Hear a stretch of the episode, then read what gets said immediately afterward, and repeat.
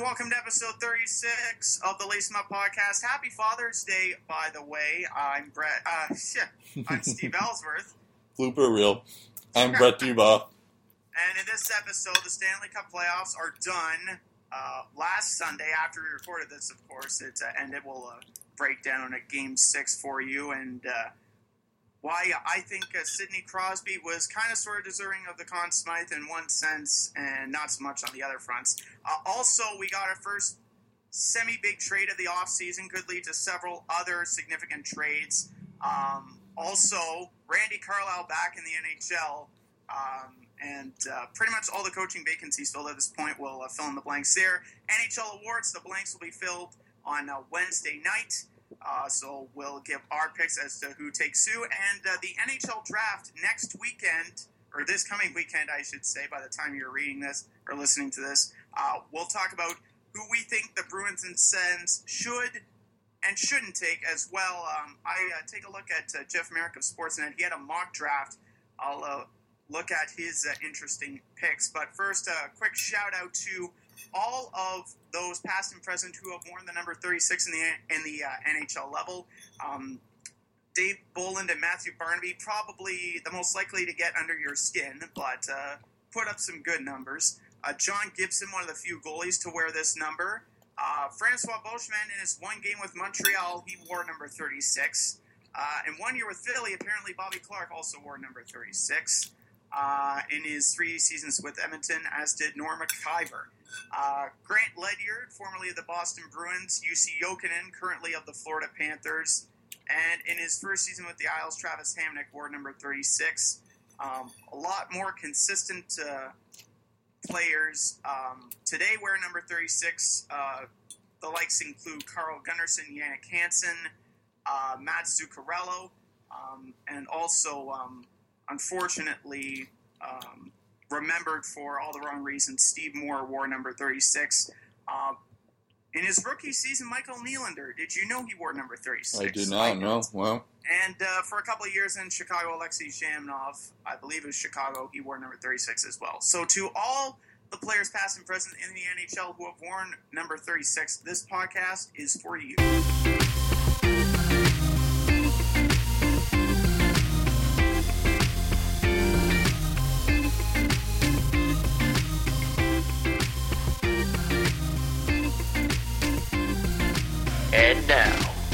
It's time to lace them up. Here's Brett and Steve.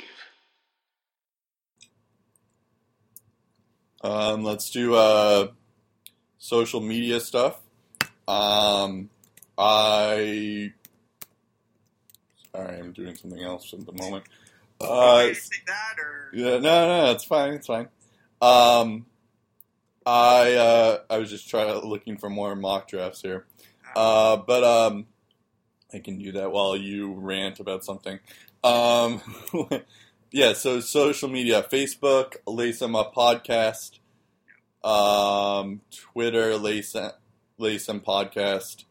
Uh, you can catch us on SoundCloud or iTunes. I have a feeling this is going to be a long episode, so apologies in advance. Um, and- Probably not nearly as long as uh, the one we're going to have next week. And if, if all goes as planned, if all goes as planned, we could have our first featured guest on the Lace 'em Up podcast. Yeah. Stay tuned for that. We'll, uh, I mean, we don't want to hype it up too much because No, it's not no, official I'm yet. Just saying, potentially, if all goes as yeah, if all goes to plan, yeah. we could Um, also, email us at uh, laceupbag at gmail.com. Um, just feedback, questions, whatever. Um, even, hey, if you want a guest, um, also uh, email us. Um, this isn't re- this is uh this is a hockey sto- show, and I do want to keep it that way. But I feel like we'd be remiss if we don't mention the Orlando shooting. Yeah. Uh, so our condolences go out to them. Um, it's a sad state in America right now, but um, I felt like I should at least mention that. Um, all right, let's get going though. Um, uh, so the Penguins won the cup, as we predicted. It was they won it when we we recorded on Sunday, so we didn't see it. But they recorded like about like four hours after we did. Actually, probably longer, six hours, I think. Um, I don't know the exact amount of hours, but it was in 24 hours. Um, anyway, so they won. Um, the Conn Smythe went to Crosby. It is kind of crazy that um, at the beginning of the year, I think I was actually like I had them as a wild card. I didn't think they'd do so well, but uh, kudos to uh, Jim Rutherford for making all those risky trades um, and like having them work. Carl Hagelin, Phil Kessel, especially Nick Bonino, um, and that whole line there. Trevor Daley came in the clutch. Uh, Justin Schultz came in the clutch. Um, it's like it was just a lot of like they had a lot of players who like a lot of teams gave up with gave up on, and then um, you know, they and just lot, managed to lot work. of their young guys like Matt Murray, Bryan Yep. Rust, Connor Sheary, they really emerged in these playoffs And too. Knuckle, yeah, but yeah, they all. That's true. That was another aspect to it too. And the And other thing, the other impressive, The, the domino that started everything was Mike Sullivan coming into place. yeah, that's true. And I think the impressive, and we'll talk about that later. But like, he should really win the Jack Adams, even though he's not nominated. But um, but I think the impressive thing is that Crosby and Malkin didn't really do much. We will talk about Crosby in in a bit, but um, like they didn't really do much, and they still like won. Um, they didn't really get challenged that much in the playoffs, except for the Capital series. But um, I mean, I think we all knew that like when the Sharks series was happening, we think we all knew that the Penguins were going to win, even though um, the Sharks were the more fun team. But um, yeah, I don't think they they re- like we knew that they would probably beat the Rangers. We knew that they would beat the Capitals, but or like they would have it would be tough against the Capitals. I don't know if we really thought that they'd beat the Lightning, but when Bishop went down, it's kind of tough to say otherwise. So Yeah. Now, Um, now there, yeah. there are a lot of sporting sporting moments um, that y- you know people look back on, and, and just getting back to the Orlando shooting and the aftermath. Yeah. Like yesterday, or, Orlando uh, City FC, I think uh, the foot uh, the uh, the soccer team that they have in the states there. Mhm. At the 49th minute, they had a moment of silence, and it was very moving and very powerful, and just how Oh, yeah, the country. eh, Unfortunately, in times of tragedy, you see how unified everyone yeah, how, how unified everyone is, and it's unfortunate that it, it takes something like this to to, to really to really uh, band together to, to stand alongside one another, and, and yeah, it, it's it's a shame that it takes events like this and why we can't be like this to each other all all of the time and, and respect one another is, yeah. is Sorry, I didn't- just mind boggling. But getting, getting I didn't. to- I didn't let you uh, talk yeah, about that. well, well, Sorry getting about that. back to other sporting sporting moments, like the Yeah. power of sport, like it's it, it's you know it, it, it kind of becomes a stress release for for some people, like a bit of an outlet to to get their mind off the things in, in the real world. And and you look at other things beyond the game, like Trevor Daley, his his mom was, uh, and I, I I she might still be battling cancer, and all she wanted to see was their son win the cup Yeah, he was talking to Crosby about that, and Crosby said before he went to the cup, "You're getting it right after me." yeah, And then it it was touching him giving it to Dupuis uh, right after. You know, he, he was basically told by the doctors, "You gotta you gotta shut her down. You, you gotta quit because this could kill you if if you let it get any farther than this." And you know, battling with blood clots and three three separate go rounds with this and he never quit. He never gave up. He gave it his all. Uh, didn't really play a good chunk of the season, but you know his work ethic it really showed showed volumes, and it really ins- inspires people to, Yeah. to give it their all and, and find that extra gear. And Marc Andre Fleury, I mean, the way he handled all of this uh, to get to, uh, to hoist the cup after Dupuis, um, you know. It, it's, it's a tough situation for him, but at the same time, I think he handled it the best way he could. I th- I was surprised that Kessel wasn't sooner holding the cup. I can understand Daley knowing that story. I can understand Dupuis with the blood clots. I thought he would get it right after, but um, I guess. I guess those guys are more deserving. But yeah, and you look at you know Toews giving it to Kimmo Timonen first Yeah. uh, last year, and Sakic giving it to Bourque. I mean, captains are the best. Enough said. They're yeah, yeah. they're they're they're born leaders for a reason, and Speaking, uh, and you know, class act by uh, Crosby is. Speaking of captains, uh, so uh, Crosby got um, ended up getting the um, Conn Smythe Award. hmm Um, I don't think it's like. I mean, I feel like you could give it to anybody on this team, and it would be like, it would be like there would be a reasoning behind it. Like you could give it to Matt Murray, you could give it to Kessel, you could give it to anyone on the HBK line. Nick really, Bonino scored a lot of goals and went Yeah. 12 and 2 in the face-off dot uh, the early stages of the third period. I mean, Yeah. you could have given it to him as well. could give it to Hagelin, to Chris Letang. Um, so, um, giving it to Crosby, I feel like, I mean, in a way, yeah, he did play the best game in. I feel like it's just a lot of re- recency bias, really, because like he he had like a really good game the la- in Game Six. Yeah, Uh, the last game. assists. He set up the Letang goal and made a great Yeah. pass to Hornqvist on the empty netter. And, And- they, and in the Tampa series, he got three game winners. And I think so. Like, it's not like he's undeserving, um, but I think I would rather have like I think I would have given it to Matt Murray um, instead, just because I feel like just on that whole Capital series alone, I feel like he was the main reason why they were able to beat the Capitals.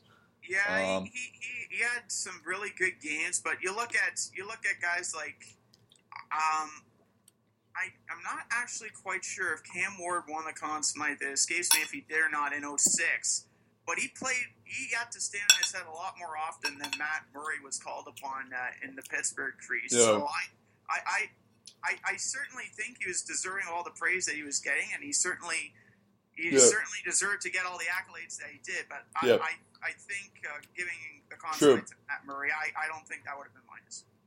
Um, I mean, I think it was all he was also hurt by the fact that the Penguins were out shooting the Sharks, so he like the Yeah, like the Penguins were out. he wasn't really challenged at all. But I felt like because the Conn Smythe is really just the playoff MVP Yeah, instead of like the you know the series MVP. But um, yeah, I guess in that and in that sense, I was apparently reading from I think Darren Dreger said something about how he would have given the Conn Smythe or voted for Phil Kessel if uh, he had scored in the in that game, which is kind of crazy when you think about it. well, if it Like- was an empty netter. yeah. like that was like like if he like like yeah exactly. Like what if he like sh- got an empty netter that Yeah, uh like that like didn't have any effect on the game. It was just like an empty netter really. And they you know he went up two po- two goals. It's kind of um I don't know. I felt like that was kind of lame. Um, yeah, like he had his chances, and Yeah. uh, in, in that game throughout. But uh, you know, you look at the Sharks; they had their chances too in the second period. I noticed they they were buzzing in front of the Penguins' goal a lot. Uh, huge chance to strike in the third with their first power play of the game, um, but they only mustered a shot on goal in the first nine minutes of the third. Uh, that's not even close to putting yourselves in a position to win. And uh, when they were able to tie the game thanks to Logan Couture, the Pens got the lead back in just minutes. And no amount of game-saving stops by Jones could alter the final outcome the way Pittsburgh was playing. And it, it was, like you said, you could have given it to a lot of guys on that team, and that's just how well this team played. Teams win championships, not individuals, and, and Pittsburgh proved that. Yeah, uh, yeah, I agree with that. Um, the uh, what am I doing? Uh, oh yeah, uh, I have a stat that, uh, to add to Crosby's legacy. Uh, so Crosby is the only player in history to have Olympic gold. Yes, two of them. Um, a cup, a Stanley Cup. He also has two of those. A World Championship, a World Junior Gold, a Hart Trophy, an Art Ross, a Rocket Richard, and a Conn Smythe now. Um, I thought he had a Memorial Cup, but I guess he didn't. Um, wasn't No, Rimouski he made it good back then? He made it to the finals in 05, but the probably the best junior hockey team ever assembled, the London Knights, beat his Rimouski Oceanic for nothing. Oh wow. So he was close, but didn't get it done. It's the only thing he didn't win. All right. Well, I know I can always count on you for Memorial Cup stuff.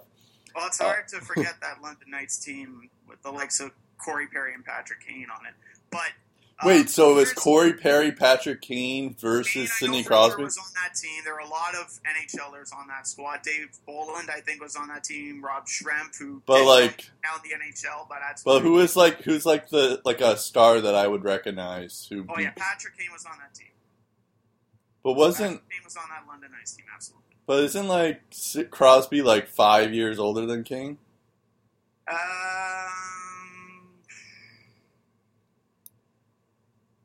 no, I'm, I'm pretty I'm pretty sure that uh, I kind of want to look this up, pretty but sure that game was on that team. I'm pretty sure he was.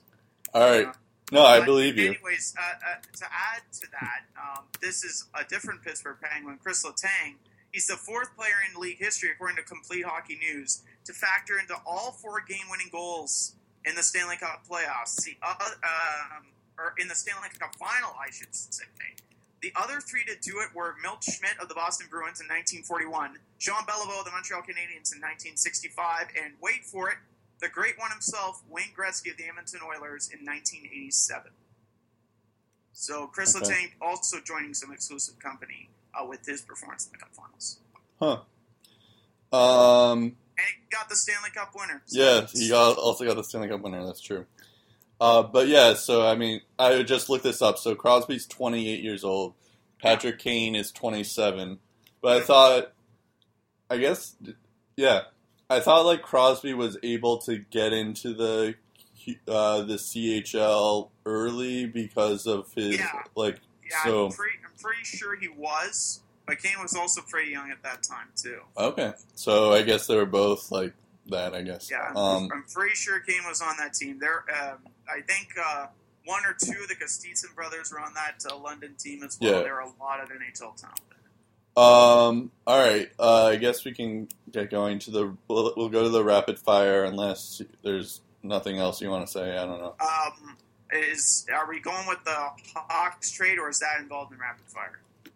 Yeah, that's a not rapid fire. Okay. Um. All right. Well, yeah. So the rapid fire, we're gonna. I put them into sections really. Um. So we're gonna start with all the coach hirings. Uh. So Carlyle, um, who was formerly the Toronto Maple Leafs coach of two years ago, um, he is now a. Um. He is now the Ducks coach because he was the Ducks assistant coach. This is an interesting move because you no, go. the Ducks head coach that won the when they won the cup in 07, and he Yeah. was fired. Yeah, replaced by Bruce Boudreau. Funny how things work. Yeah, this is an interesting move because you get rid of a guy, Bruce Boudreau, Yeah, who you really only fired because he can't win Game Seven. yeah. Um, and then you get a guy like uh, Carlyle. I'm blanking on his first name. Is it Randy. Bob? Randy? Oh, Randy, of course. Um, and uh, and uh, who's who has like I feel like he's a worser worser coach. He, I don't even know what the word is, but he's he's worse than Boudreau is as a coach. Um, so I mean, maybe maybe I'm wrong. I mean, we were kind of wrong about. By the way, I was thinking of doing like uh like looking back at all our episodes about when we talked about the Penguins in the season, and then like Yeah. cum- culminating it up into like its yeah, own special I, episode. I know, I know for a fact that uh, there were a lot of other teams that would have picked to win the cup before Pittsburgh. That much I do know. Um, but uh, it would have taken us a lot of times because I feel like we we said some things that we probably would regret, but it was it would Yeah. take me a lot of time to actually do that. Yeah, Anyways, but back to this Carlyle. I mean, yeah. So I mean, what do we know really? Um, I do. I mean, there is something that maybe he has learned from his time in Toronto um, and his time in Anaheim, but um, yeah, I guess it's we'll see. I I heard It that is- the one the one difference that that Bruce Boudreau had to deal with and that Randy Carlyle had to deal with is that Bobby Ryan, for the good chunk of Boudreau's uh, career, uh, he was in Ottawa. Right. Um, Carlyle pretty much had to deal with the young Bobby Ryan and develop him and all that. And I don't think the two saw eye to eye. And I'm not sure how much of a factor that factored into him uh, being fired. But the fact is, um, Rand, Randy Carlyle, um, you, you, know, every coaching style has a shelf life. Randy mm-hmm. Carlyle reached his. Um, the Ducks needed to to get to another level, and I guess they couldn't get to that next level with Bruce Boudreau behind the bench. Um, as to whether or not Randy Carlyle will get them to that next level remains to be seen. But he was the best coach available, and I think that's what it came down to. I mean, it it's, might not be the best choice, but he's certainly the most experienced choice at the time because you have all these other coaches that were snatched up before them. Right. I mean, yeah, it'll be interesting to see about that. Um, apparently, Getzlaf and Perry wanted Carlyle as the coach. So yeah, I would there's something that, to that. I would imagine that they hold a bit of weight in that decision. Yeah, and I'm sure, and so maybe that will speak to uh, their performance with him under you know under him again, but we'll see. Um, so Gulutzan, I don't have his first name here either. Glen Gulutzan, but you got his last Glen. name right. Yeah, I did. I did say that. I don't know. I don't even know how to pronounce it. But anyways, he's the Flames coach. Um, he was announced the Flames coach. Um, he was apparently the Canucks associate coach. Um, so it's an interesting field for the uh, the the Calgary Vancouver rivalry. And he and he coached the Stars before they I think yeah. before they had Tyler Seguin before they really got good. Yeah, and um, so so yeah, he does have some experience. I mean, in the presser, he was saying that they're going to try to be more possession friendly because that was the main reason why. Um, yeah. The other guy was fired. Um, I'm blanking on names all the time now, but um, penalty kill. I'm sure well, had something to do with it. They hardly. they weren't that good in the penalty kill. Yeah, penalty kill, um, possession. They were bad at possession wise, so they're going to try to be more things. I've never heard the guy. You haven't either, but um, it should be interesting to see. Like, I like when teams take risk and they, unlike the Ducks, where they just pick guys that they know. Um, I kind of like like giving like the new guy the chance because that's the only like because you kind of like the book's not on them or well they could you know, have they could have another new guy. According to a report from Eric Francis, and I saw this from TSN, um, I think a day or two ago.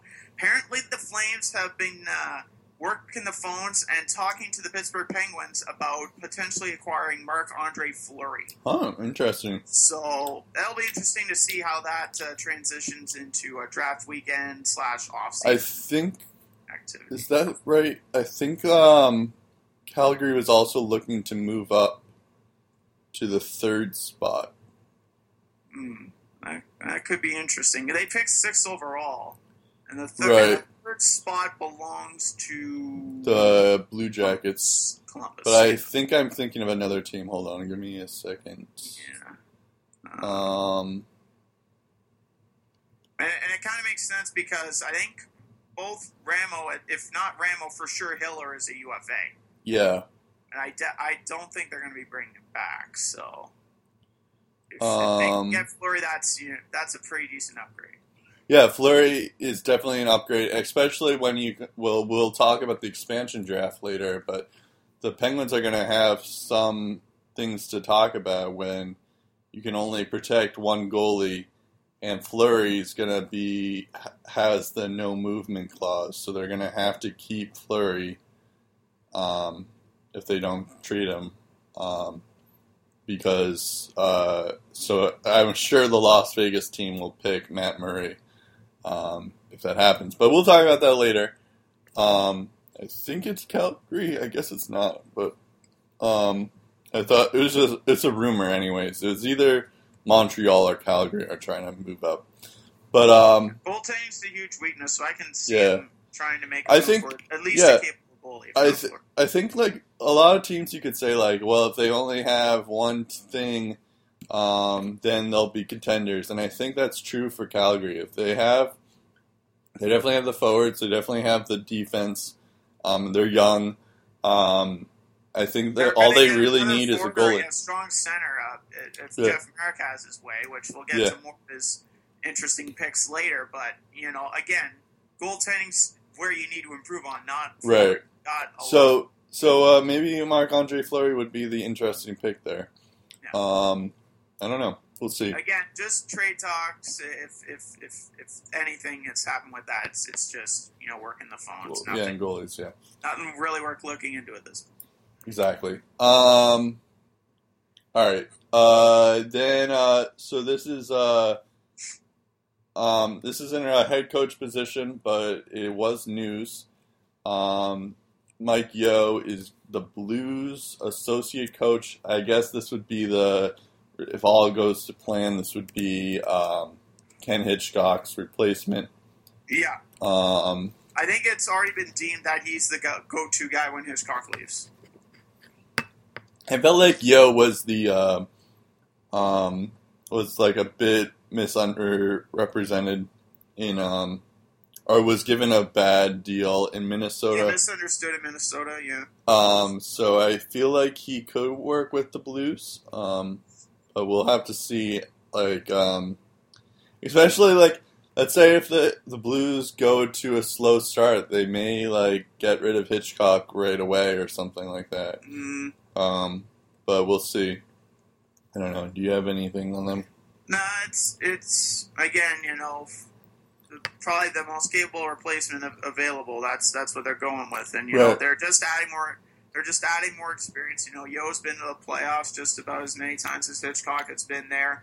True. Um, he went to the second round before. In fact, I think he actually he and the Wild beat the Blues in order to get to the second round against Chicago, not, uh, the, not uh, in the previous playoffs, not just the one that uh, wrapped up. But um, yeah, it's it, it's uh, it's um, it's an interesting hire getting him from you know a, a division rival, formerly a division rival, but um, it, it, it could work out. It might not, but. Uh, it, it, it's it seemed like the the obvious hire to make. I mean, you know, if like he's he's he's the ultimate front runner now. If, if you didn't get him, he'd be the ultimate front runner for somebody else. So Right. I, I think I think it's a wise hire. He gets to maybe learn a little bit from Ken Hitchcock before he leaves, and that could serve him well.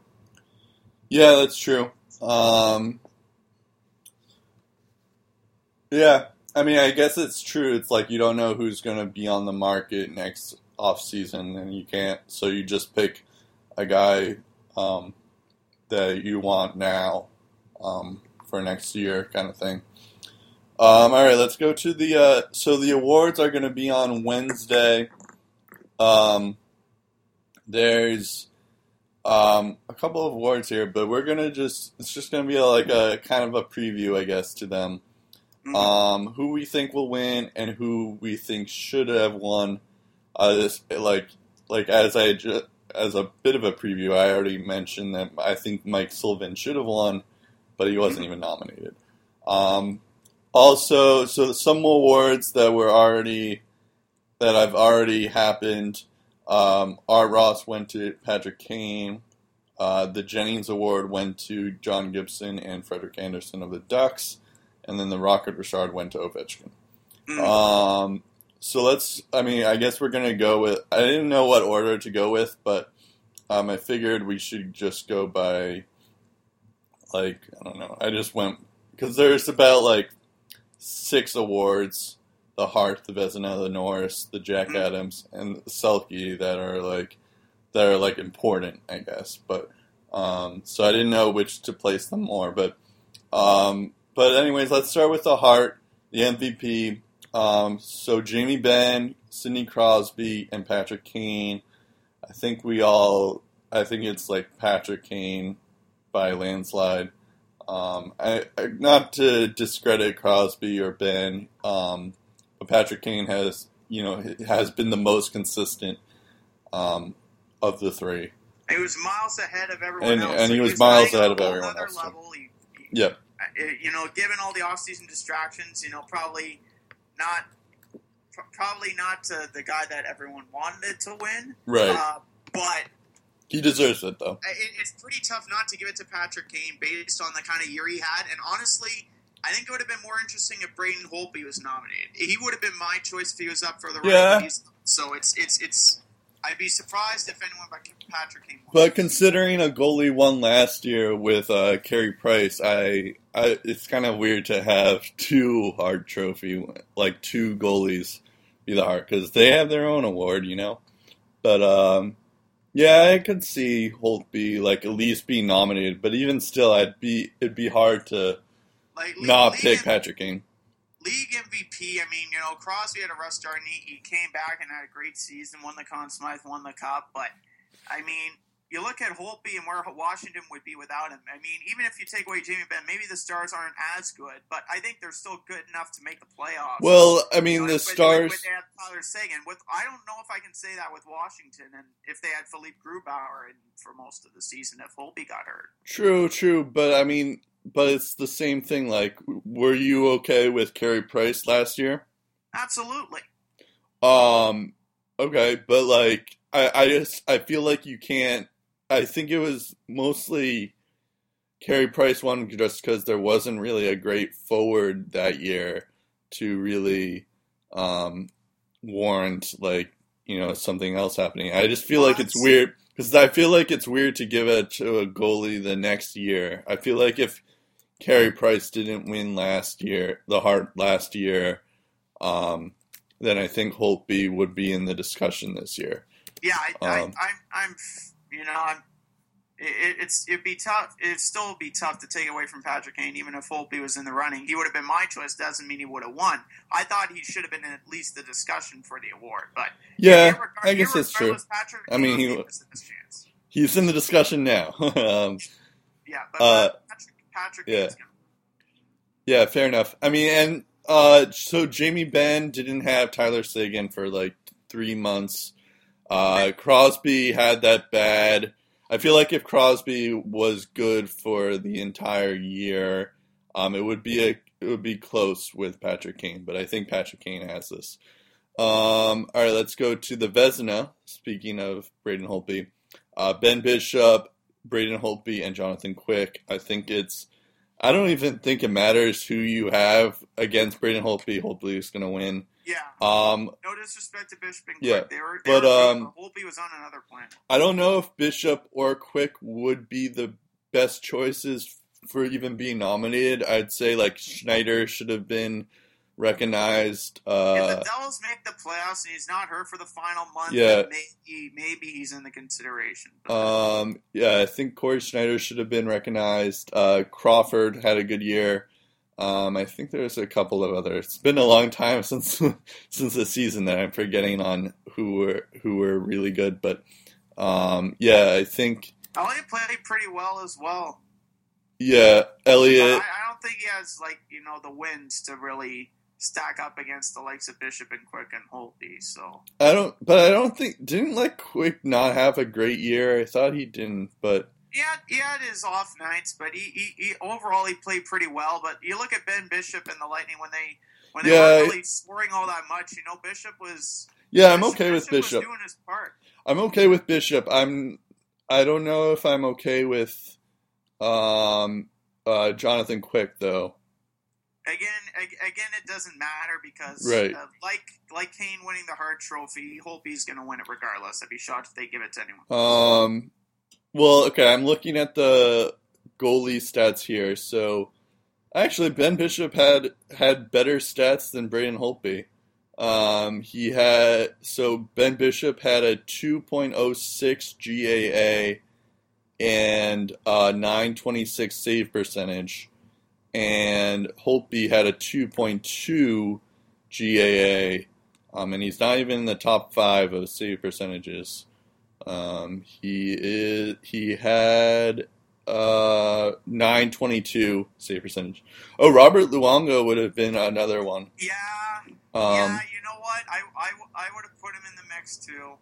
uh, yeah, so I think Schneider or uh, Luongo.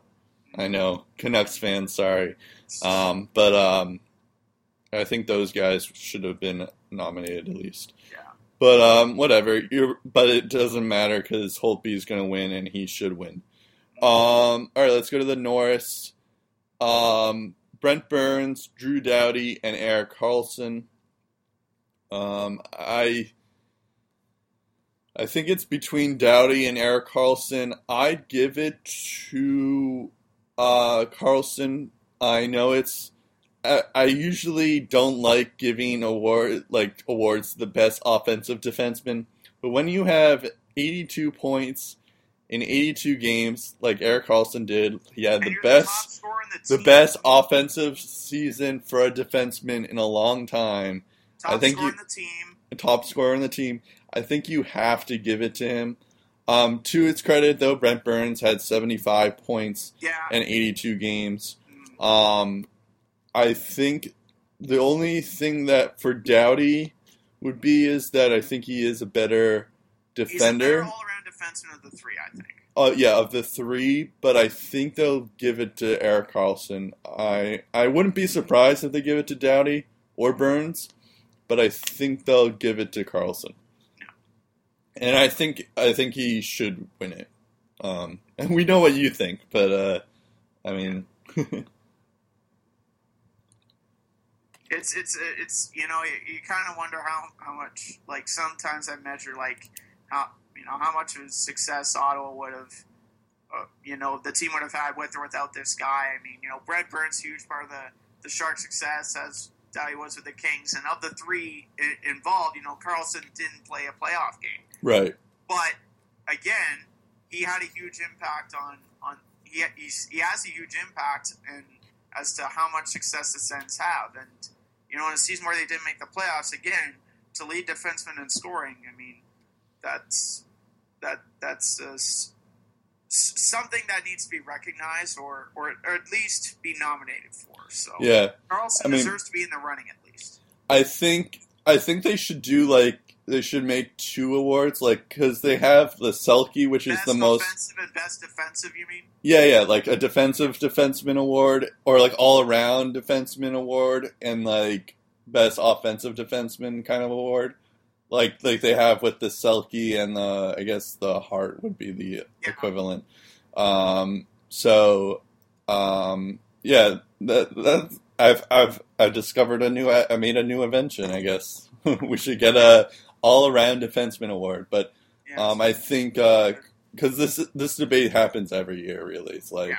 exactly I remember it happened a couple of years ago. Like Chara is the better defenseman, but like you know, like Karlsson was the better offensive defenseman. So it's like tough to.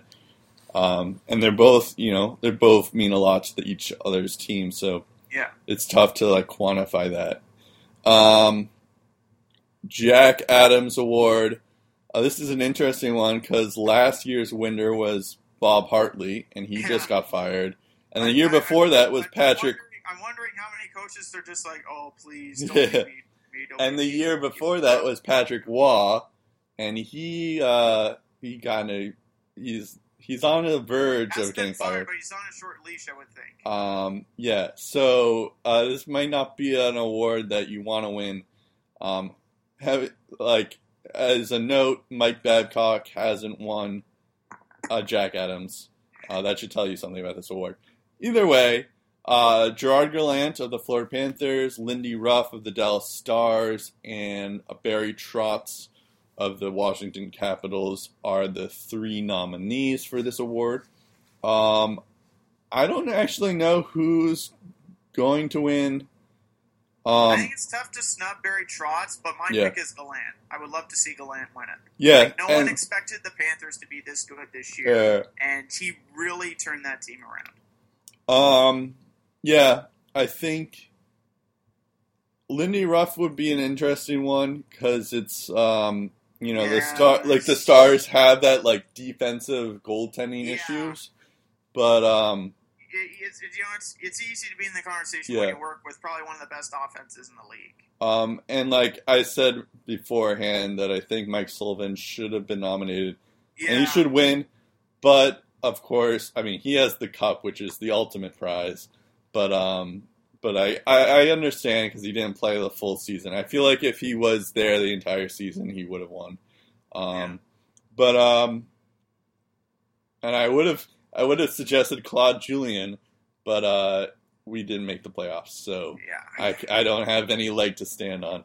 Um, but um, yeah, I'd probably give it to either Gallant or Trotz. Um, I feel like it's weird to give it to like the coach of the President's Trophy because it's like, did they really, you know, do anything? But I mean, he did change the teams, and I think the Panthers changed the most from the last season, so he did have an effect. Um, but I think Barry Trotz was a better coach. Yeah, like it- Um, Barry Barry yeah. Trotz has really gotten to get everyone on the same page, especially Ovechkin, and that that is what I gravitate towards with this Washington Capitals team. Like I didn't Yeah, like as good as they are. I don't think anyone expected them to run away with the Eastern Conference. You know, Yeah. everyone thought it'd be a two, a three horse race. You know, with a healthy Carey Price between Tampa, Montreal, and the Rangers yeah, and Washington just went above and beyond everyone's expectations. Like they are more than just a playoff team; they were the best team in the East, best team in the league, and um, they had the best goalie in the league as well. So, and the emergence of Kuznetsov too. yeah. How much of an impact do you think Trotz had on his game? True. Um, yeah. It also should be noted that the all these awards were um, submitted before the playoffs, Before so the playoffs, yes. so like I feel like it would have been a lot Like, different They, favored, after. to be fair, like while he was fired, he did Yeah. win the Jack Adams. I don't think he was even nominated last year, and the Yeah. Sens went on a run for the ages to get in the playoffs. So. Yeah, true. Um, yeah. Um, all right, the Selke Award. Uh, this is always Bergeron's award. They should re- they should really rename it the Patrice Bergeron Award. Um, but uh, Patrice Bergeron's nominated. Uh, I'm a I'm a I, I'm a homer. I know. Um, Ryan Kesler and Anze Kopitar. Uh, you know who I think should win and will win, but um, I mean Kopitar uh, is probably if if it's not Bergeron, I think it's Kopitar. It's Anze's award to lose, in my opinion, but Okay. Bergeron definitely deserves to be in the mix. I think I I really just look at the face-off numbers, and Bergeron has the better face-off numbers, and I think that's what Yeah. these people do is just they look at the face-off numbers and like see how they correspond to the the points. Um, so I think those two are, and Kesler does well in the uh, um, the face-offs as well, but Yeah. uh, he didn't put up a. I think this was Bergeron's best season, um, offensively speaking. So, um, yeah, there's something to. But I think, it's, it, it's a two horse race between Bergeron and Kopitar. yeah, I Like as Um, good as Kesler is. yeah. Um, I'm. I was kind of surprised that Toews isn't in there because he's usually in there. Um, but um, Datsyuk used used to win this award Yeah. a lot, but um, this, the Lady Byng, I think. yeah, He's usually the king of one of those two. That's true. Um, but yeah, he's not in there. But we'll talk about Datsyuk later. Um, yeah, I don't know if there's too much else. It's the Selke is a weird award too because it's like it's always like these intrinsic things that aren't that you don't see a lot. Um, but like so you just like that aren't like really shown on the stat line. But um, and it's like I mean you can make the case that Bergeron's like a better all around player. I mean I would rather have like a Patrick Kane or Sidney Crosby on my team, but The award that's probably going to be the most interesting um, as to find out who wins is going to be the Calder Trophy. Yeah, we're top- about to get there right now. Uh, Calder is the rookie award, so Shane Ghost Bear, Ghost Despair, uh, Ghost Connor Bear, McDavid, um, and Artemi Panarin. This is an interesting war because I feel like if McDavid, because McDavid had 48 points in 45 games, Mhm. um, He's healthy the whole year. It's his. it is. Um, and he might still win it uh, Yeah. just because of that. Um, Artemi Panarin played with Patrick Kane the entire um, his entire time season. Uh, so that may have been like it's one of those things where Pat, this is Patrick Kane's best season. Um, so it's like, did Panarin make Kane better, or did Kane make Panarin better? You know, it's one of those like chicken or the egg situations, I guess. Um, I both made each other better.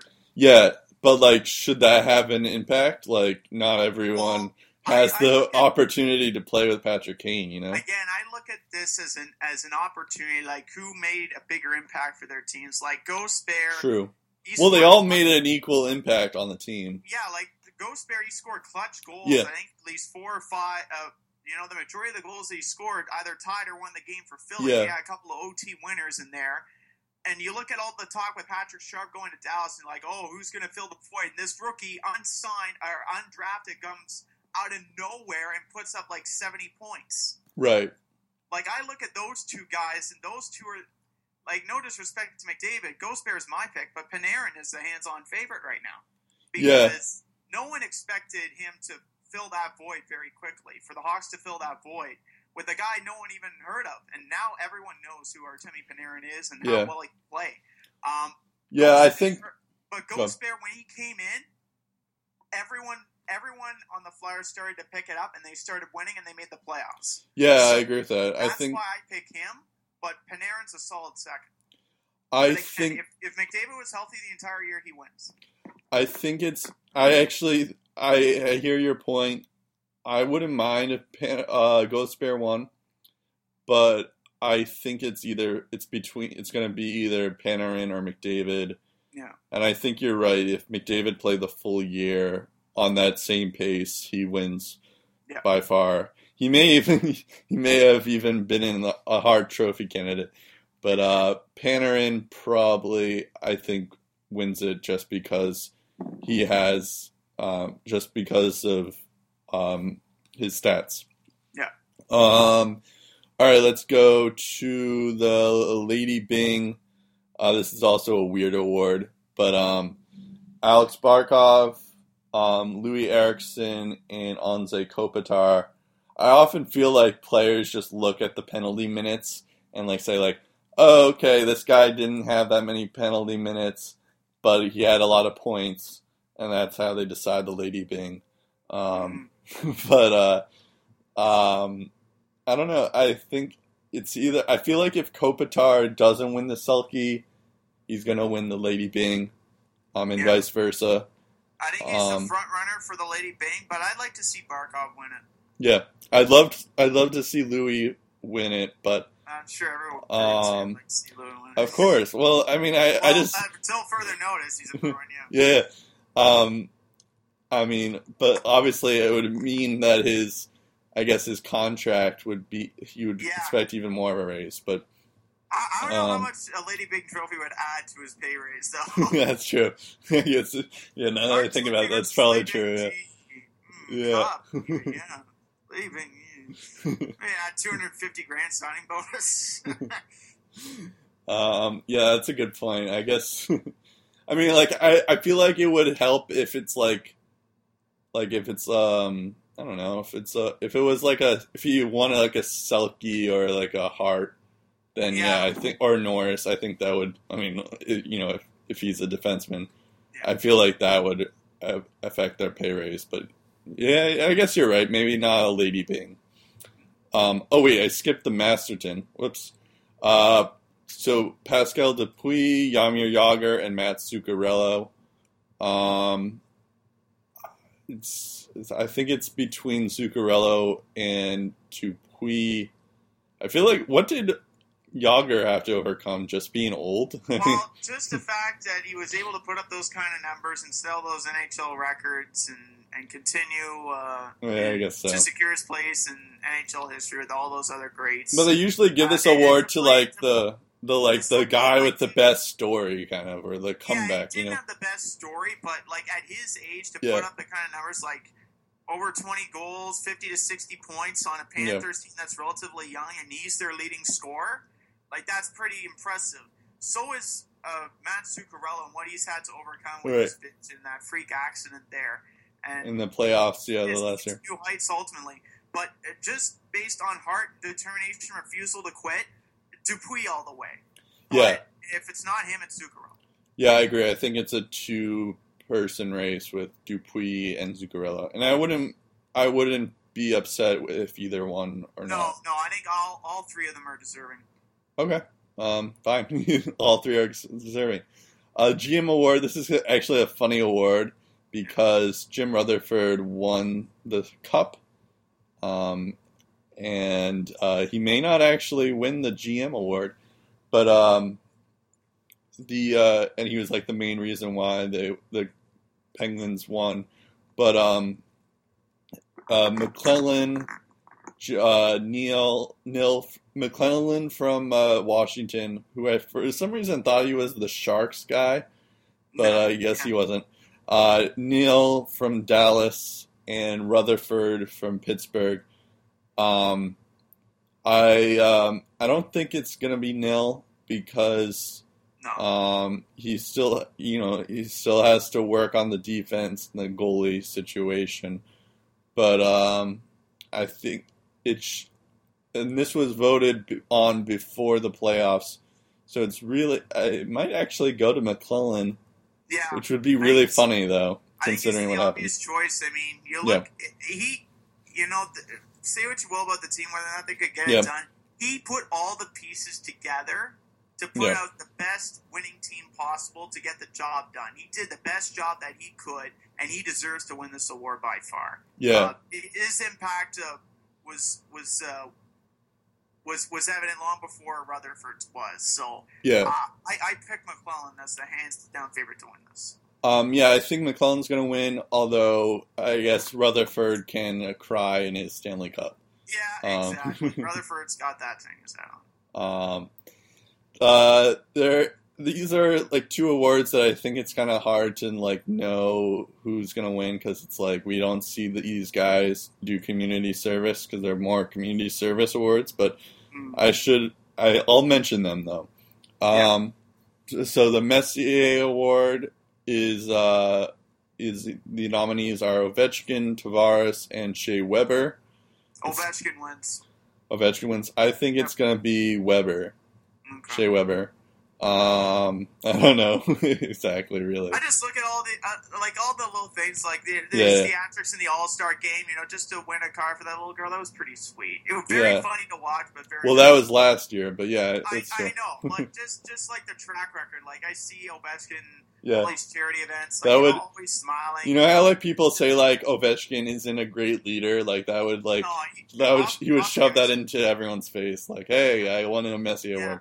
I wouldn't mind if either all th- any three of these Yeah, guys won, all but of them are deserving again. Yeah. But, uh, just It's uh, tough to know, notice, Uh, Ovechkin's contributions. Yeah, yeah. Um, and then there's the Foundation Award, which I guess is for community enrichment. Uh, Mark Giordano, Matt Martin, and PK Subban. PK wins. I think PK wins too, yeah.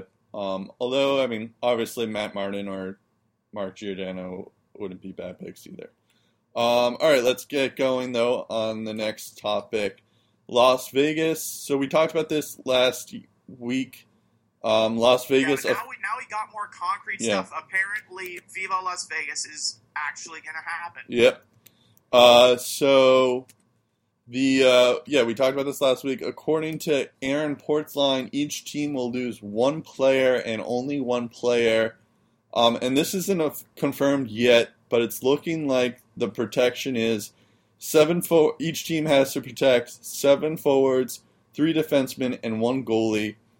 Um, and teams that have it to keep a that uh, have to keep players that have a no movement clause.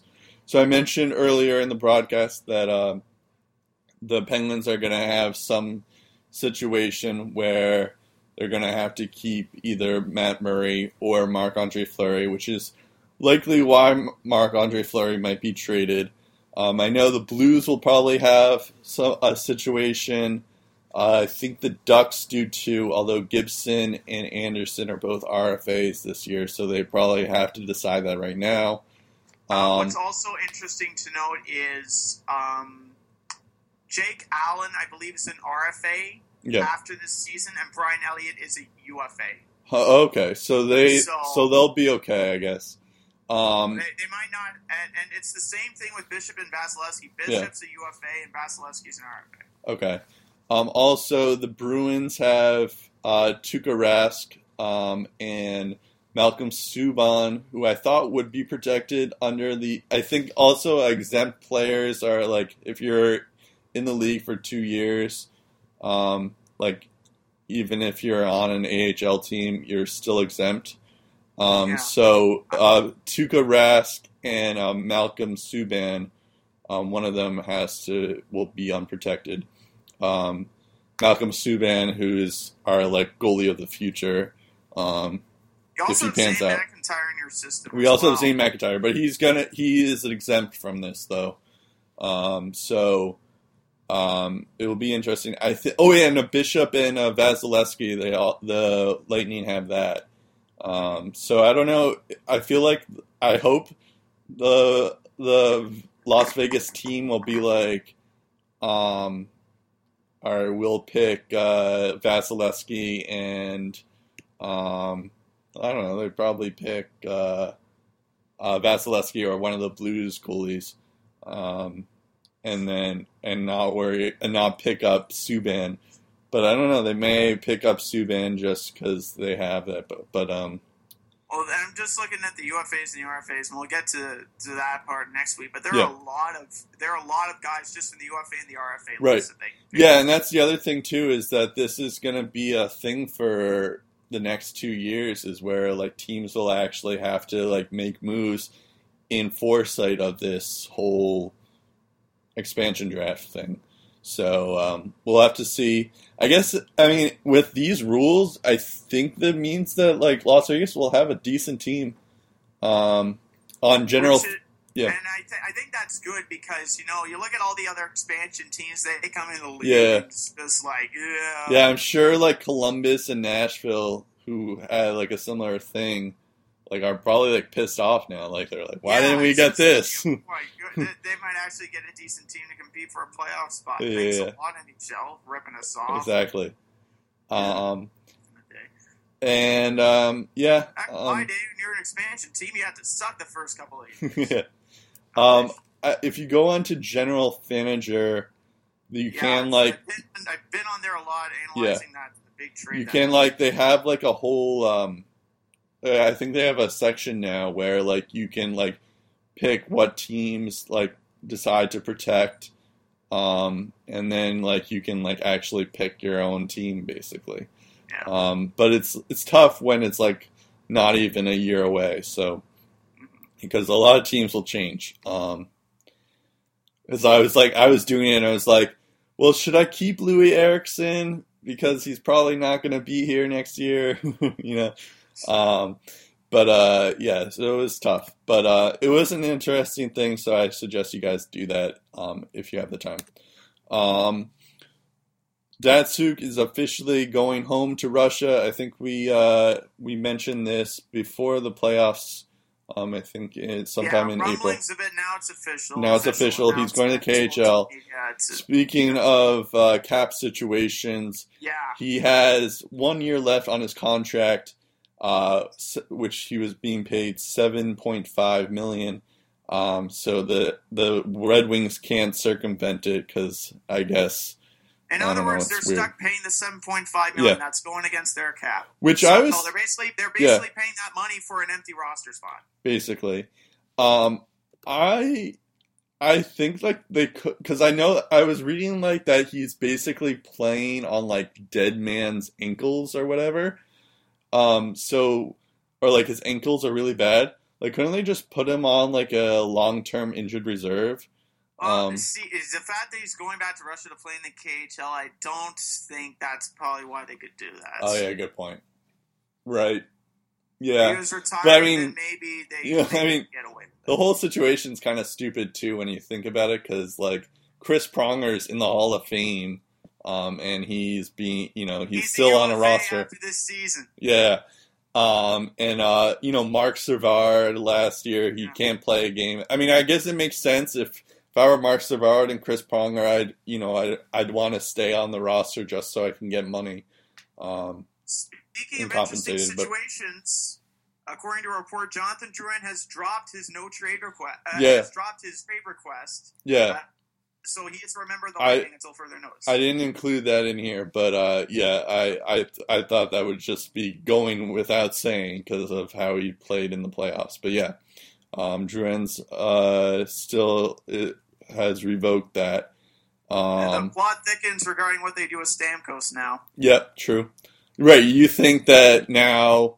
You Uh, can't keep both. Right, you can't keep both. Can't I think you both. can, but okay.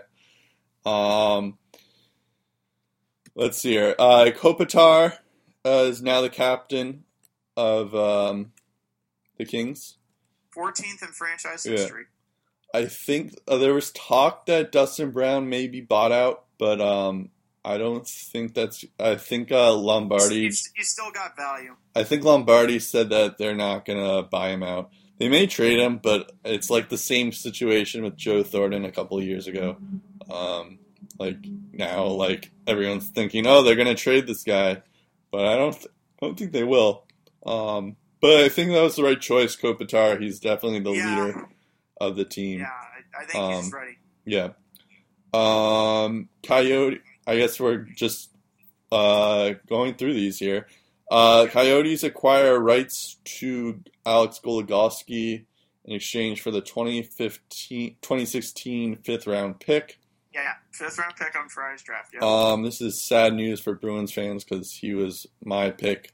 Um, but um, he's uh, nope. He's uh, he's going to uh, Arizona. I think that's an interesting choice, though. Um, making moves. Um, this is, I guess, this is Chayka's first big move, right? Um, yeah, it's it's you know it, ju- you need to Yeah. get more stability on the, the defensive front. Other than Oliver Ekman and Larsson, they don't have much. And, yeah, You know they're probably going to be building through the draft, obviously. But yeah. And I, I think, like, I think that's I think that's a good step in the right direction for Yeah, yeah. for if you're Arizona defensively. I mean, you you got you, you, you if all you have to do is give up a fifth round pick just Yeah. to negotiate with them, I think that's a solid solid negotiating strategy. True. Yeah. Um, and I think um, so now the Stars have to worry even more about defense, but Yeah, um, that's okay. they already traded Jokipakka to Calgary in that Kris Russell deal. Oh, right. Kris Russell, I think he's a he's a free agent, isn't he? I think so, something like that. Um, but yeah, there's like there's a lot of sparse defensemen out there. As a fan of a team that needs defensemen, Yeah. Um, like the, uh, but there's a lot of teams that want them too.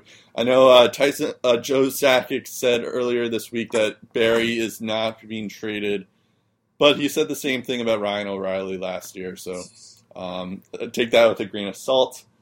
Um, I just remembered that from defense defenseman. Now that we're on the defenseman kick, Yeah. uh, as, as for as speak speaking of uh, defensemen and people who aren't getting traded, Yeah. uh, at least uh, Doug's. Jared Cowen. So Oh well, I was I was getting to uh, that. Put on waivers, I should say, buyout and unrestricted free agency, likely the next step. And Yeah. Flyers bought out RJ Umberger's contract. He is not a defenseman, but he had one year remaining on his deal, and they got him for Scott Hartnell. Right, I have that later on the, in this, but it's okay. Yeah, Uh, the- I, I just thought it was it was just a nice segue to Yeah. people who have Well, there was uh, there was a good segue too for speaking of defensemen because the yeah, Ducks yeah. sign. Yeah, so okay. Dallas, you know, Jared Cowen's available if he's healthy. Maybe he can help you. Yeah, the Ducks sign. Um, Two way. the Ducks sign uh, Sami Vatanen uh, Yeah, I think the to to a four year extension. Another defenseman, uh, nineteen point five million, and that's roughly four point eight seven five million per year. Um, a lot of people thought that they were going to trade this guy, um, but um, so I guess either Yeah, Lindholm. we, we alluded to that potential uh, in, in the Tyson Barrie thing a couple podcasts ago. True. I think uh, so. I think either Fowler or Lindholm. I think those are both RFAs this year too. So um, one of those guys are going. I think that's what this means. Yeah, sticking Um, with re-signings, um, Cam Ward in Carolina, Riley Yep. Sheahan, and Well, I was- Sven Baertschi in Vancouver, all signing two-year deals Yeah, to stay put with the teams. Yeah, exactly. Well, now you're going out of order here, but it's okay. you're like, um, because I was gonna do like because Carolina had all these like three things like together, so I had like I had them Well, perfectly yeah, done. okay. We'll, we'll, we'll, I'll, I'll let uh, they, they they signed a promising stud, didn't they? Okay, yeah. So Cam Ward signed to it. Uh, I guess we'll just do all the Hurricane stuff now. Okay. Um, so Cam Ward signed to a two-year extension, six point six Yeah. uh, three point three per year. Kind of surprising considering they have Eddie Yeah, Lack, and I thought. Lack, it was it was going to be his turn. They also have Nedeljkovic Yeah. waiting in the wings too. Speaking of Las Vegas, they I guess they'd have a decision to make, although um, it is kind of obvious that they'd have, um, you know, they'd probably protect Eddie Lack, but maybe they'll protect Cam Ward instead, considering this news. But yeah, nah. I think, Um, it's, I think it's further. it's possible. Uh, further increasing his odds of getting traded out of Carolina. Like he's not going to be there for much longer. uh, Canes get uh, Sebastian Aho, and I Yeah. think that's how you pronounce it. Uh, he Yeah, played with. Um, he uh, he played with um, he played with uh, Patrik Laine and Yeah. Pulpu Harvey in the World Juniors. Yeah. Um, and that's when he got. I didn't realize he wasn't drafted, but um, yeah, so the Canes won that sweepstakes. Um, and then they, uh, the Canes also made a, a trade. They uh, got Bickell, Bryan Bickell, and Teravainen, Teuvo Teravainen to Carolina yeah. For a 2016 second round pick and a 2017 third round pick. Um, Bickell is obviously was just an unload for uh, Chicago, but Yeah. Teravainen is a solid prospect for them, so um, that should be interesting. I think he can. Uh, I think he can succeed with more ice time in Carolina. When you Um, look at the fact that he signed Richard Panik, the Chicago did to one-year deal. He's a left winger. Bickell's a left winger. yeah, And when they re-signed Kruger to one-year deal, who's a center, Teuvo's a center, it kind of sensed that uh, they were going to do something else. Uh, especially with Seabrook's huge long-term deal, you know they got to manage the cap with, with Toews, Kane, Keith, also Crawford, all locked long-term, getting paid big money. No way they could have kept Teuvo Teravainen, even if they tried. Yeah, And if not him, at least a promising prospect. Like Yeah. they're wise to make a trade now, but my question is, you know, why Teuvo? I mean, he had that monster playoff where he got to ten points, and then I- you know this year he got a respectable, I think, thirty-five s- points, thirty-seven points. I assume it's because uh, they like um, Carolina wouldn't have done it without it. Like Teravainen had to like yeah, Carolina's just like, oh, okay, we'll take Bickell, we understand, but you're gonna have to give us like either Teravainen or another one of your top prospects. Um, yeah. There's there's no doubt they bring experience. Like Bickell brings a lot of. Like I, I, I don't I don't think like Chicago is just like all right, like let me give you Bickell and Teravainen. You know, I don't think they were like that. I think Carolina asked for Teravainen. Yeah, when, Um, when you look at when you look at uh, when you look at Carolina on the left wing, and, and Mhm. you look at Chicago on the left wing, Chicago's loaded on the left wing, Yeah, and Bickell easily became expendable. It's not the fact that Bickell's bad. Right. I mean, the fact he played in 25 games, only got two helpers. I mean, it's not because he's bad. It's the Hawks are darn good on the left wing. And you look at the Hurricanes on the left wing, best two guys they have are Jeff Skinner and uh, Joakim Nordstrom. You Yeah, know, Bickell's fit right into a third or fourth line guy, and that could help him offensively too. But at the center position, you know, the Hawks outside of um, Jonathan Toews, um, and there's also this other uh, notable presence uh, that they have on the faceoff dot. Um, just uh, taking a look at the notes here, uh, like Tave is only Dave was only 21 years old as well, so he, you know, he's he hasn't even reached his peak as, as far as financial salary. He's still got a, a lot of, um, he's still got a lot of upside to him. So here we go: Anisimov, Kruger, who was re-signed, Dennis Rasmussen, Tanner Kero, Vincent Hinostroza. Those are the guys who played center and saw NHL ice time with Chicago this season. Um, Teuvo being a part of that mix, from what I've seen number wise, makes them look better. So either the Hawks are probably going to have to put one of their promising prospects in Teuvo's shoes, or they might decide to move one of their wingers to the face-off circle, or they might sign a veteran via free agency if they can afford to, which is going to be tough considering they still have Andrew Ladd to sign. that's if they even do so. But Carolina's uh, centerman um, in the face-off dot, they're pretty stacked. I mean, Jordan Staal, Victor Rask, Elias Lindholm, Andre Yeah. Nestrasil, Riley Nash, and um, you, uh, I believe uh, Riley uh, Riley Nash is a, a free agent, if I'm not mistaken.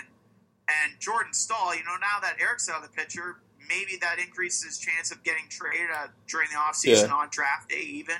So I I don't think Carolina's really done, you know, shaking up their roster as far as uh, I think centerman goes. Yeah, I think Carolina's in like a rebuild mode. I think all these moves make it seem that way. Uh, so I think Aho and um, Teravainen will be interesting.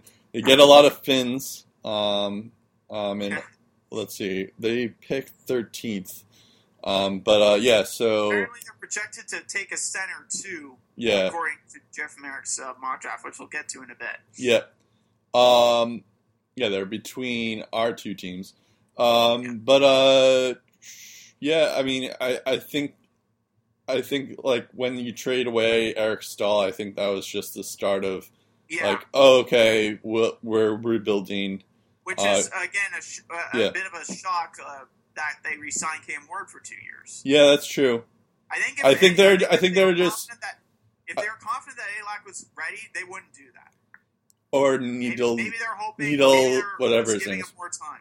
I think they're. I think they're waiting for uh, uh, what's his name? Needlekovich. I don't know how to pronounce it. Nedeljkovic, yeah. Nedeljkovic uh, to be ready because I think he'll probably be ready in like two years. So I think that's Uh, why they made that. They did that. in the OHL last year. I think it might take three or But four, even- but yeah. But even he's still, I don't know why you don't play Eddie Lack. He's a good, you know, he's a good goalie. Um, better than Cam Ward is. So I don't know what they're what they're thinking on is that. But they also have uh, Noah Hanifin in the system and Justin Faulk. So um, they'll Yeah. be good um, for a bit, at least in the uh, in the defensive end.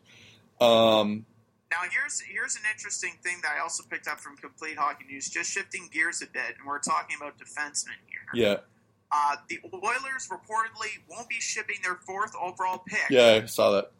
unless they acquire either Shea Weber or PK Subban. Apparently, Eric they don't think Erik Karlsson's a good uh, defenseman.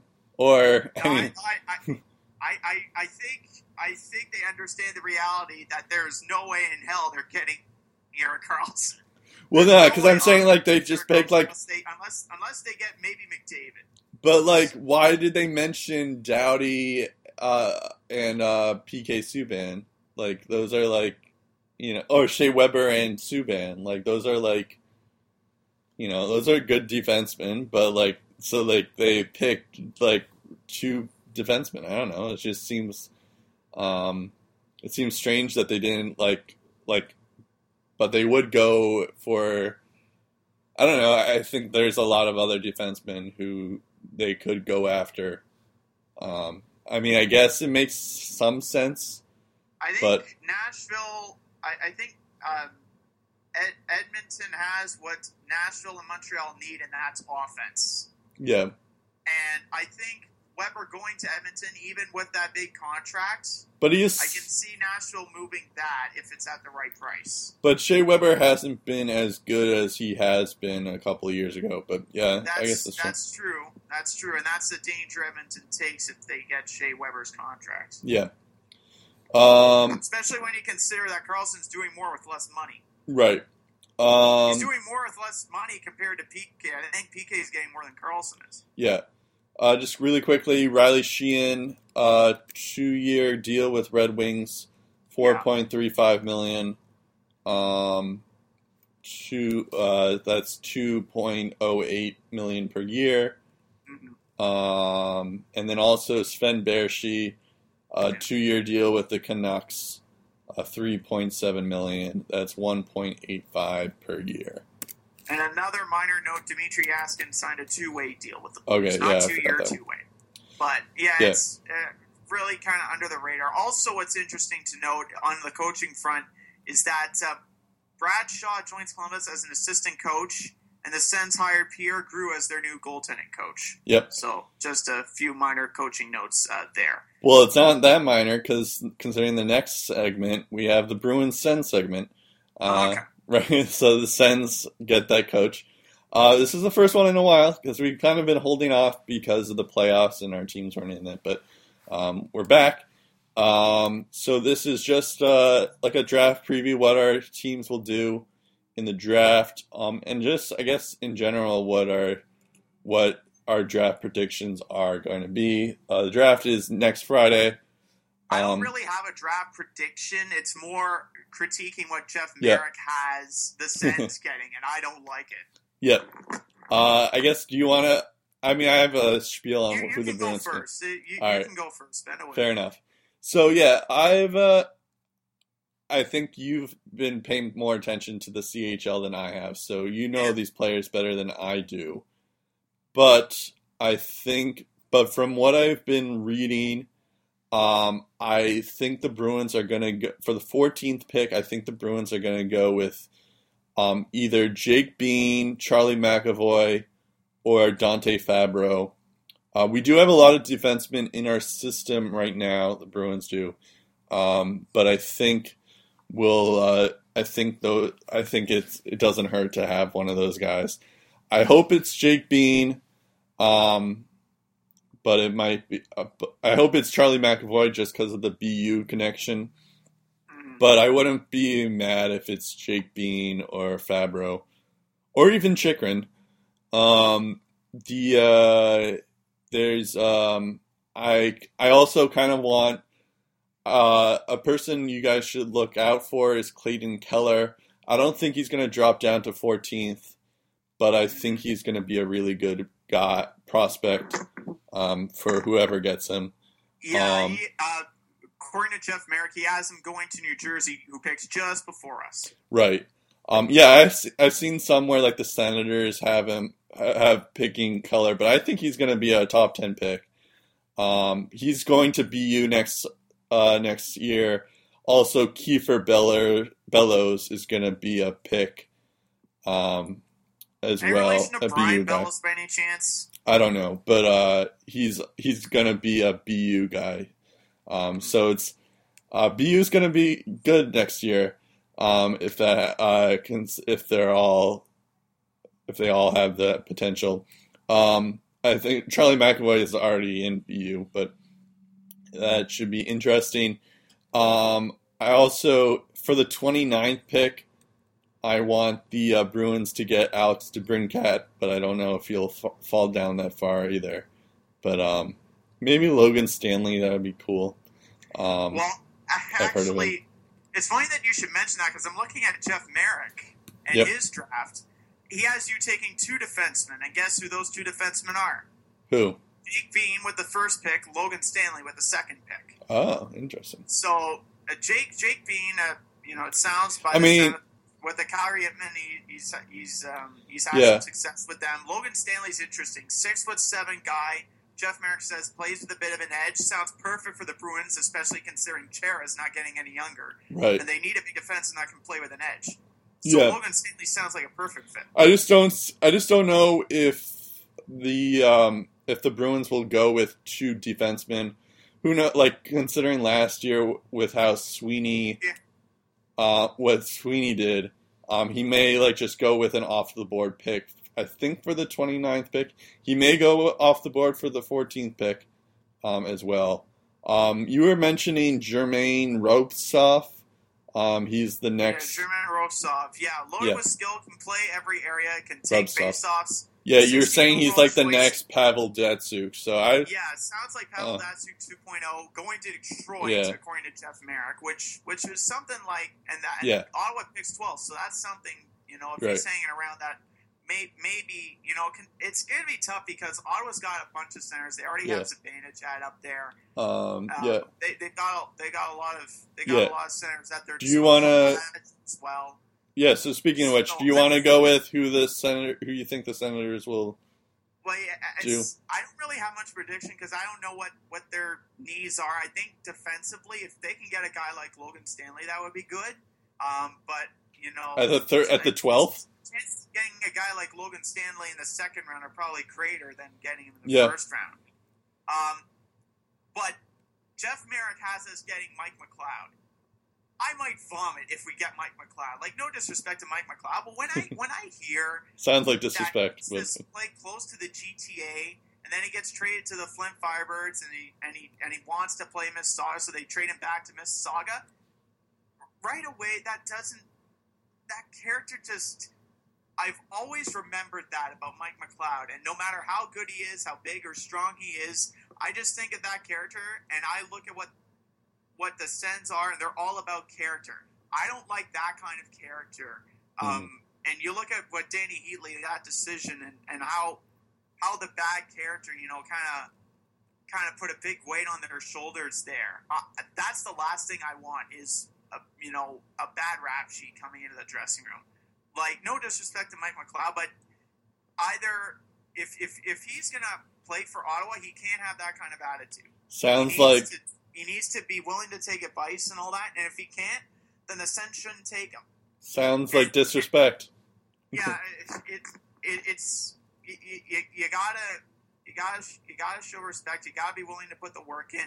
Mike McLeod is very talented, but just that that character, that reputation that he had in the OHL right off the get go, and right before he was drafted, he said he didn't want to play in the GTA. In the '67s, you know, they could have taken him. They took Travis Barron instead. Oh, so this is what it really is. He's just and, and then Mississauga took him fourth overall. So yeah.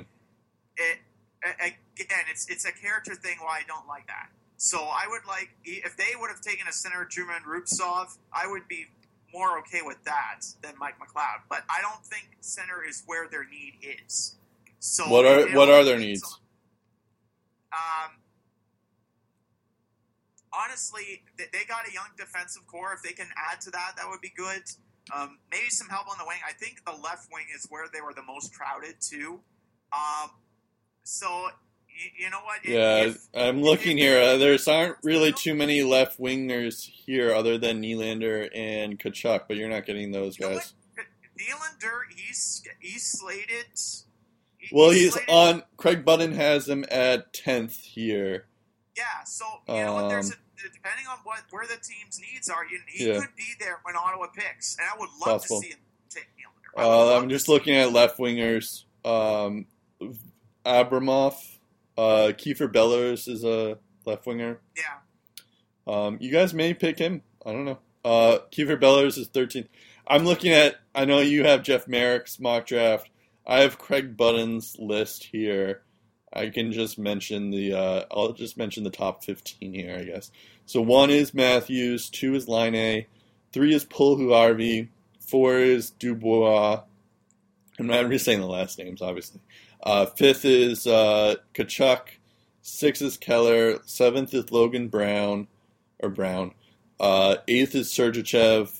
Ninth is Juolevi. Tenth is Nylander. Eleventh is Jost. Twelfth is Jake Bean. Uh, Thirteenth is Bellows. Fourteenth is Rubtsov. And fifteenth is McAvoy. Um, Chychrun is seventeenth. Um, just a notable one. Uh, Debrincat is twenty-first. Um, but uh, I thought Chychrun was like supposed to be like the you know in the top three at the beginning of the Yeah, year. Uh, he was. Like, I'm not sure he why he slipped so far, but I, I would be okay if the Bruins got him too. But Yeah, um, I, would, I don't know. I would be uh, opposed to, to that move on either. Um, I, I would like to see a, a guy like Jake Chychrun in our system, and Yeah. and you know, you know, a defenseman or you know, help uh, up front. If there's a prospect that Ottawa sees that's too good to pass up, draft him. Yeah. Because if he's better than all the other prospects, so you can trade and get someone you need, then Yeah. great. I think that's so what it, it, if they can improve on their Yeah. need, then then that's fine. But d- defenseman, if they can get a big defenseman, another big young defenseman, I think that that can that can Yeah. probably help. Uh, I I think. mm, you know what? Maybe in the later rounds, if there's if there's a if there's a good goalie, maybe take a chance on him because Anderson's getting up in age. You know, Hammond has the potential of playing like Yeah. Andrew Hammond did down the stretch. I'm trying to see. So ago. the uh, the best but they don't goalie, have anymore. So the best goalie according to Craig Button here is Carter Hart. He has a 24. And then Yeah. there's um, there's also the London Knights guy, uh, Tyler Parsons at 39. Tyler 39. Parsons, yeah. The first goalie, actually, according to Jeff Marek, that'll be taken is 30th overall by Toronto. Surprise, surprise. it's a Swede. Who? Um, I can't remember. Is maybe it's? I don't think it's Gustafson. That's his last name. It's it's it's a very it's a very Swedish. There hasn't been a very Swedish- goalie in the first round in a long time, right? Yeah, uh, I think the Capitals drafted a guy named Samsonov last year, and that But was that the first round? I thought that was the second round guy. Uh, might have been, but Okay. yeah, it's you don't you don't see too many goalies like Marc Andre Fleury, Pascal Leclaire, that Carey kind of Price, stuff. yeah. Being taken very high nowadays. Um, I think that's why, because uh, yeah, DiPietro. Yeah. But Carey Uh, Price, though, he was a good pick. I mean, yeah, yeah. But Carey Price is probably the, the, the best goalie. Uh, last take in the top five. I think Montreal got him fifth overall. right. Um, but a lot of other interesting picks from from other teams. The Dallas Stars, with the 25th selection, are slated to draft a defenseman who can make a solid first pass, can really skate, and could anchor a second unit power play, which you know hopefully translate into a shutdown specialist that they've been hoping for. Um, a lot of players from the BCHL getting taken. Uh, a couple of Penticton Vees, uh, Tyson Jost. Uh, he, uh, Jeff Marek has him going to Carolina, who just acquired Teravainen. I would add fuel to the thought of trading one of the current face-off specialists they already have, Jordan Staal. uh, Dante Fabro, also from the Penticton Vees, who you alluded to, that you, maybe Boston should pick, maybe an ideal fit for Nashville, uh, according to Jeff Marek, if especially if the Preds elect to trade one of the defensemen in their system to bulk up offensively. And we mentioned Alex DeBrincat beforehand. He's compiled back-to-back 50-goal seasons with the Erie Otters. And again, grain of salt. He played with McDavid and Strome, uh, um, not this year, but the one before that. And this year, he's still playing with Dylan Strome. Uh, he could make that Panthers offense even more lethal. Not anytime soon if he gets taken, but you know, another goal scorer that the Panthers would love a pure goal scorer like that. Um, interesting scenarios. Flames draft Dubois. That would be a solid ad for the Flames. Make their centerman even more deadly. Oilers getting Matthew Tkachuk, another forward, probably increasing the odds of trading one of the ones that they already have. Uh, Coyotes selecting Ole Ewell Levy, defenseman of the London Knights. Uh, having him and OEL, Oliver Ekman-Larsson, the Swedish law firm, on the same team, that would be great. Sabres getting Nylander, adding to the, their stockpile of wingers that already includes the likes of Sam Reinhart and Jack Eichel. That would be really, really good. Uh, Habs getting Logan Brown, who plays center, who has uh, who has shown a, a lot of offensive upside during his time at the Windsor Spitfires. Uh, if Galchenyuk doesn't turn out to be the center of the future, maybe Logan Brown is that guy. And uh, Colorado taking Jacob Chychrun as well. Maybe, just maybe, uh, Joe Sakic uh, trying to calm down the possibility of Tyson Barrie getting traded. Uh, I don't think that's going to happen if they take Jacob Chychrun because Yeah. that's immediately what everyone's thinking about. Oh, we're probably getting rid of a defenseman in that case because Yeah. Chik- Chychrun, There's a lot of there's a lot of defensemen in this uh, draft, so I think yeah, there are a lot Um, of defensemen in the first round too. yeah. Um, And, so and that's just the first round we're looking at. There are a lot of, you know, you hear a lot of the diamonds in the rough that are taking the second, third, fourth, fifth, even sixth rounds every year. yeah, So, there- there- uh, again, once the draft's all done, then then we'll get to see uh, some uh, some names that we haven't talked about Right. that could really make an impact. um, all right, yeah. So I guess that's it.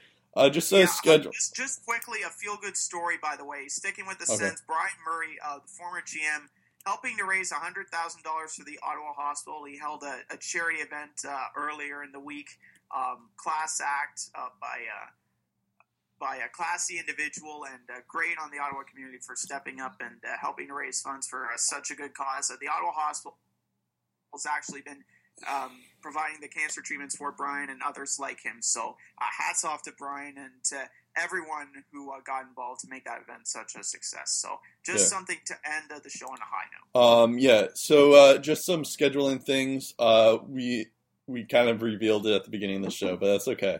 Uh, we have a bit of surprise next episode, maybe. Um, Yeah. We don't want to s- say it officially um, until it happens, but um, uh, but yeah, we do that. Then we'll uh, we'll recap the draft and uh, the uh, awards, um, and then we'll um, and then the next uh, will that will be the that will lead us to July third, which will be uh, the free agency stuff, and then after that we're gonna do bi-weekly. Uh, so every other week we'll be going until the Yeah. season starts. Um, just Depending- wanted to. depending on how many uh, let you guys know that. whatnot happen. Yep. Um, I'm Brett Dubuff. I'm Steve Ellsworth, and we'll talk again in episode 30 sec- uh, in episode 37. Could be an historic episode 37 Yeah. of the Lace Up podcast. We'll see.